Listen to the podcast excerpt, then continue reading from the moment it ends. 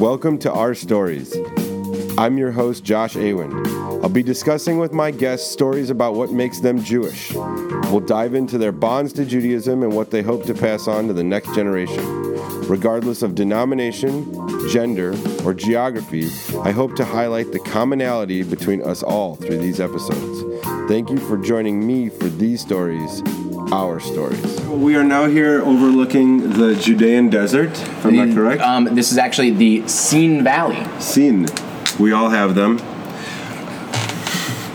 All right, we're here with Charlie. Uh, Charlie, if you could introduce yourself, where are you're from. You apparently like animals, and uh, tell us a little bit your your name, your age, and where you're from. Sure. And then we'll start talking about your Jewishness. Sure. My name's uh, Charlie Smith. I grew up. Uh, I was born and raised in uh, St. Paul, Minnesota. Um, I've spent some time living both in Israel and also in South Florida. And luckily, I have. Uh, I'm back here in Minneapolis, living. Although here we are in Israel, uh, having this interview. What was the very, very first, when you were a kid, what's your very first moment of seeing or being or Ju- just being Jewish in, in just the broadest sense of the word? When did, when did you feel a transfer of being Jewish? So I'm going to answer that question twice. Uh, the, f- the first because I have a historical event that was really the first Jewish historical event that uh, made it into my memory, which is the assassination of Yitzhak Rabin. I was maybe four or five years old, not old enough to understand what was going on, but I really under, remember uh, that this had some kind of impact. I remember this was a big deal. So there's answer number one. Answer number two is that there's a very cool program in uh, Minnesota, in the Twin Cities, called the Harry Kay Young Leadership Program.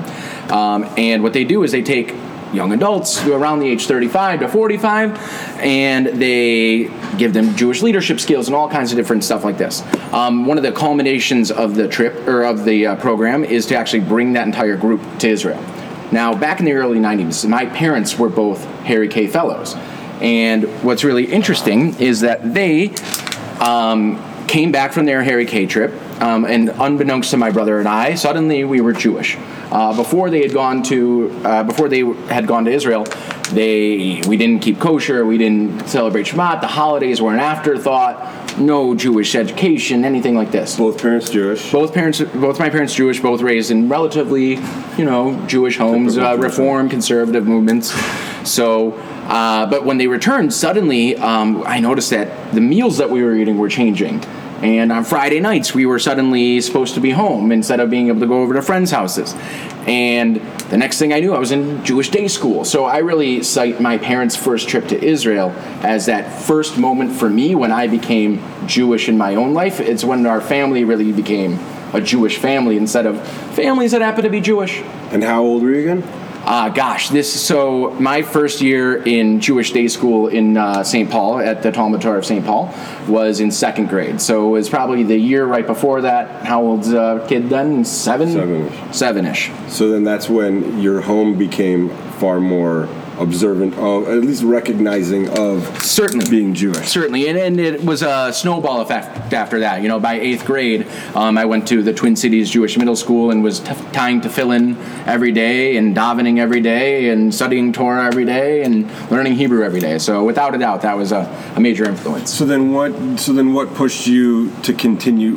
Why, why did it stick? Why did it? What, what did it cement for you? When did it go from just practice to, you know, Certainly, great question. Great question. Um, I think that a big transition for me was as much as um, I was Jewish. Why was I Jewish? My friends were Jewish and my parents were Jewish. So that was the reason that I was up until uh, about halfway through high school. Now, of course, uh, you know I noted earlier that uh, the first change happened when my parents spent some time in Israel. My change also uh, happened when I came to Israel for the first time. I as a junior in high school, I got to spend about seven months here living on a kibbutz uh, called Kibbutz Suba, right near Yerushalayim, um, through the Eisendrath International Exchanges, the Reform Movement's uh, program here in Israel. Living in Israel, I still came here. I came to Israel ready to tie tefillin every day, ready to wear a talit every day, ready to daven every day. But Israel was the first time I was exposed to the concept that you can just be Jewish. You can live Jewish. It doesn't necessarily require religious observance in order to have a Jewish soul, in order to live a Jewish life. Uh, so really, yeah, I mean, the, the, the whole concept of this secular Jewish life that is available to Israel is what I ended up bringing back with me uh, after that program in high school, and really informed my Judaism for the rest of my uh, into my ad- adult life. How? Um, great question. It was really the exposure to the Hebrew language and that. So Israelis wake up every day. They go to work. They go home. They hang out with their families. Regular life, just like we have in America. What makes it Jewish? They're in Israel. They're speaking Hebrew. They're, the signs that they see around the world have Jewish connotations. Uh, we, you know, we were talking about graffiti the other day earlier on this program that we happen to be here in Israel today. Uh, that the graffiti is even like um, has its Nuance. nuance and its origins here in uh, the Torah. Like the, the, there's Torah references in graffiti by a secular Jew. So it was all these kinds of different ways to experience Judaism in a more um, visceral and more human way rather than it having it be spiritual or religious. Interesting. So then, where where are you going with Judaism now? Um, it's a great question. You know, um, I have recently actually made a career change. Uh, once upon a time, I, I've lived a few different lives here in my short 30 years. Most recently, I was working in commercial real estate. Um, and my wife act- actually asked me. Let's me. talk about that real quick. Sure. How did you get involved with commercial real estate? Wow, that's a different path. So, again, you know, without giving you the whole life story, once upon a time, I lived in Israel after college. Um, I thought I wanted to be a Jewish professional. I actually went to rabbinical school for a short period of time, about one year, uh, before deciding that that wasn't the right place for me. Go figure, considering all my secular attitudes. Um, and after getting back to the United States and living a couple of years uh, down in South Florida, I decided that I, if I wanted to be affect the life and changes that I wanted in the world, if I wanted to really affect the world the way I wanted to, I needed to become a wealthy person in order to have my name on the outside of the like the Jewish institution instead of on the inside of the Jewish institution. If you catch my drift. And you couldn't have done that with just thought and action. You thought that At that time, at that time, I truly believed. I looked around me and I saw who are the ones that are affecting change. It's the extremely wealthy philanthropists that are able to put their money uh, behind a project or something that they believe in. So I went to business school and uh, originally planned on going into uh, financial advising, uh, investment, all that kind of fun stuff. Once uh, I started learning that you have to take derivatives of derivatives of derivatives and make made Math. up, uh, yeah, made but made up math to create securities that don't really exist. I backed off and decided that real estate was really the thing I was most comfortable with. Brick and mortar, income, expenses. they're not making any more land. No, no, it's a. Yeah. It was a conceptually easier for me to wrap my head around. Uh, so I ended up going into real estate for a few years, and I yeah. But, but the question is with who? Um, oh, so I started down in South Florida working with uh, an organization called uh, Integra Realty Resources. They're a commercial appraisal firm. How'd you get the job? Not through a Jew, if that's what you're hinting at. I'm asking, but I'm asking. Yeah, it's fair enough. Um, no, I went to the University of Miami for my MBA, and there was a, uh, you know, one of these seminar programs that the university was putting on. Shook a few hands, met the right guy. He was looking for an analyst. I got hired with him. Um, after moving back to Minnesota a couple years later, I knew that appraisal really wasn't what was scratching my itch in real estate. I really was more interested in development. Um, and a close friend of mine, Max Grinberg, uh, who happens to be a Jew, uh, happened to be working for a company called the Ackerberg Group in Minneapolis. And, uh, you know, he invited me to apply for this position. He put in a good word for me. Um, Stu's a major uh, community player in Minneapolis in the Jewish community. the the reason I ask is not to discredit your abilities as a, as a as a real estate investor. It's just more to highlight the idea that the sense of community helped you was there to support you and, and, and push you down that. You saw a need. It's like oh i have a friend who's in the real estate business.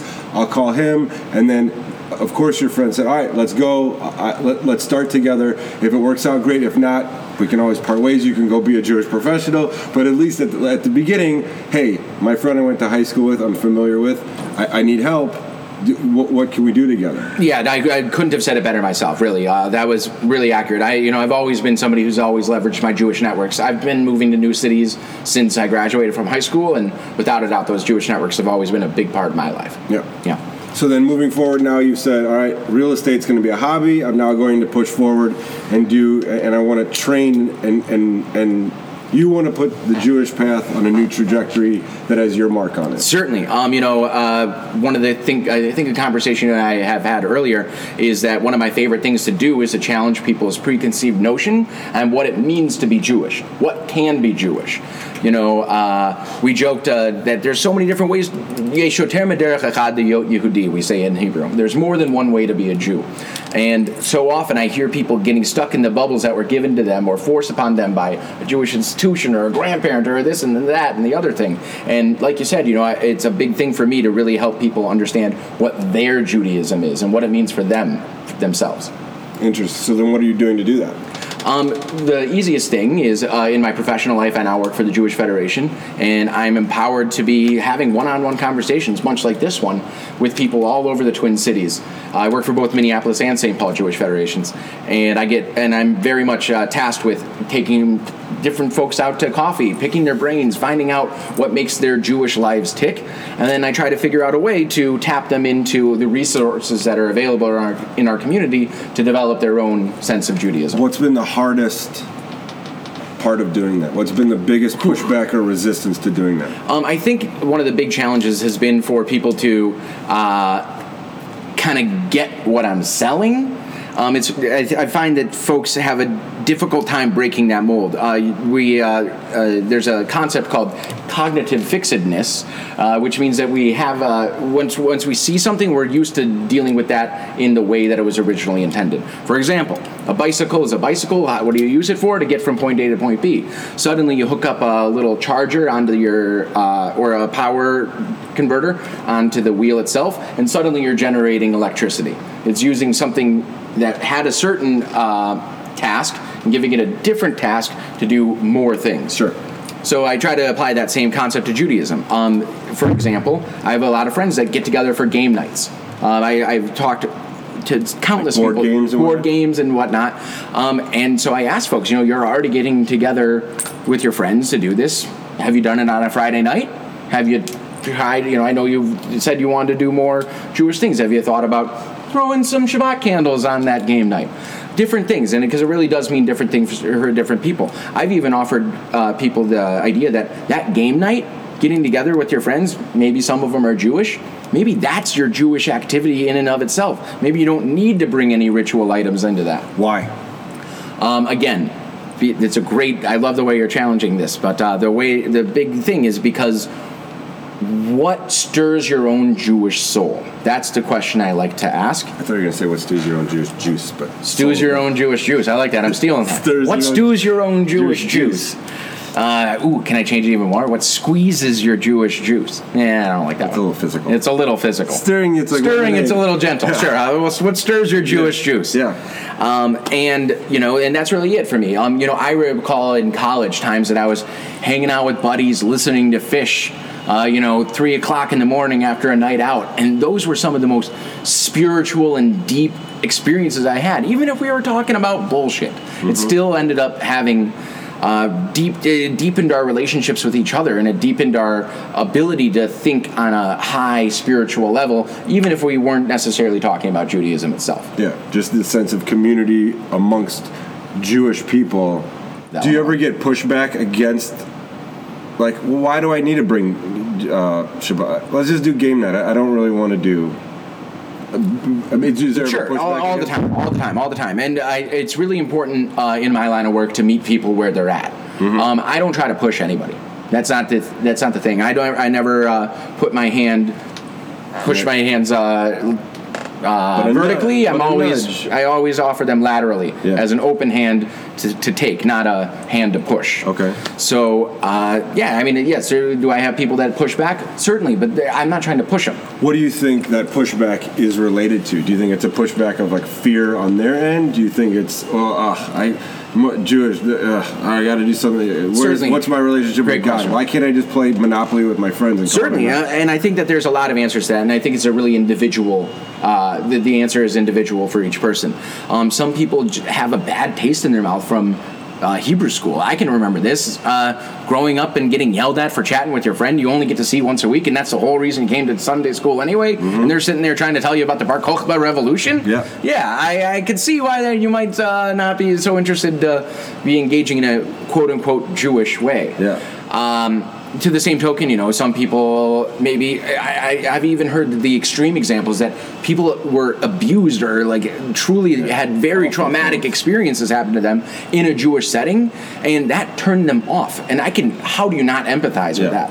So again, just trying to reframe people's minds and say whatever negativity you had doesn't need to be part of your Jewish life today, Okay. and at least offering them the, the idea. Again, uh, you know, I try to plant seeds is the biggest thing. I don't think I'm ever going to, you know, get an apple from this person. I, I hope I, that they, maybe I planted a seed, and years down the road or weeks down the road, maybe maybe there'll be a, a sapling. So that's your driving force towards how you are using Judaism.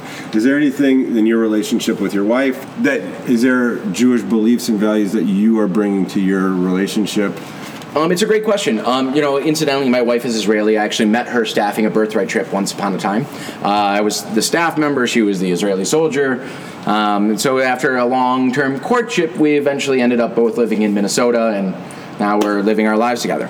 Um, what's really cool about my relationship with Shaked is that she really understands what I'm talking about. Being an Israeli herself, she never even considered herself Jewish until she was exposed to American Judaism. Um, she'd always considered herself Israeli, and she understood that Israeli, you know, you're a Jew ethnically and all this stuff. She considered herself a Jew. She just never considered herself Jewish. Um, and so in our daily lives, I really feel like our daily lives are similar to that in Israel. She and I speak Hebrew with each other. She and I uh, think the uh, Jewish lives. You know, the, the the news stories that affect Jews all around the world. These are the topics of conversations that we have. So I think that our Jewish life is very much ingrained in just our relationship. It's very much tied to the land. I mean, that's how we fell in love. I'd be lying if I said that our mutual love for Israel and uh, everything that it means, even the good, even the bad, um, is really what drew us together to begin with. Interesting, great. Uh, is there is there uh, a way that you want to potentially raise kids or raise a family or uh, you raise your dog in, in, a, in a Jewish way or in some sort of is there a major value that you want to at least stamp at the beginning of, of because you're at the beginnings of your family and, and starting a family is there is there something similar to how your parents went on birthright that, that directed you? Do you have a, uh, an idea where you're going to take your your kids and your family and, and, and move forward Certainly. Um, point of clarification: they actually met on a Harry Kay trip. It was Sorry. a mission trip and not a birthday trip. Very similar concept, yeah. though. Um, and yes, I'm realistically, and I might be putting the, court, the har- cart in front of the horse here, and you know we're talking years down the line. But Shaked and I do want to raise our family in Israel. Um, it's a really big, important thing for both of us. Um, living in Israel a couple of times in my life, it's always been on my mind that eventually I want to end up here in Israel. And uh, Shaked wants to go back. Um, she and I always joke that despite her best efforts, she's achieved the American dream. Mm-hmm. Uh, she never wanted it, but she wanted a relationship with me, so she knew that um, to at least to begin our relationship, it needed to be in Minnesota. So but the- early on in our discussions, we knew that um, our Jewish lives, our lives, our adult lives, our family life would be here in Israel. and that and, and all that comes with it And all that the comes with it. concerns all of the the raising of kids course, to of army course. Oh, and- and, and, you know, it- it's, you make a great point. It's one of the biggest pushbacks I get when I speak to Israelis because one of the main reasons I really want to raise my children in Israel is so that they do the army. I think it's an important thing for us Jews to do. I don't believe in regrets, but that's my biggest regret is never having done my service for Israel and whatever that means. Um, you know, Israelis often push back. How could you ever? You don't even know. How could you ever want to put your child into that situation? And uh, I, I think I'd be naive to not acknowledge those issues and that dichotomy and uh, and frankly the um, the this, the fear that comes along with raising a child knowing that they are going to be somehow involved in a military experience but it's that important to me. I think that we all have our as jews we all have something to contribute to the jewish people. Um, it didn't end up for me to be uh, an Israeli soldier, but I think I'd le- at least like to give my children the opportunity to do that. Meanwhile, I think it's also really important for me to uh, raise my children also with an, an awareness of American Judaism, because I think that that's a um, I wouldn't say a detriment, but certainly um, It's almost something. like dichotomy. Yeah, it- it's something that's missing, I think, from uh, Jewish awareness in Israel. Is that there, a, a Debbie Friedman song can be very, very, very spiritual and very Jewish. Um, so, as much as we want to raise our children in Israel, um, I grew up in Jewish summer camps in the United States. There's no better way to help someone to understand American Judaism than to send them to an American Jewish summer Solidify camp. Judaism. Yeah, and I really want them to. The biggest dream for me is to have my children understand both sides of the coin. That dichotomy that exists between secular Israeli life and uh, more liberal Jewish American life. Mm-hmm. And if I if I do my job correctly, I hope I can give that gift to both my give both of those gifts to my children. And your family. Perfect. All right. Well, thank you for your uh, your insight and your words of Torah.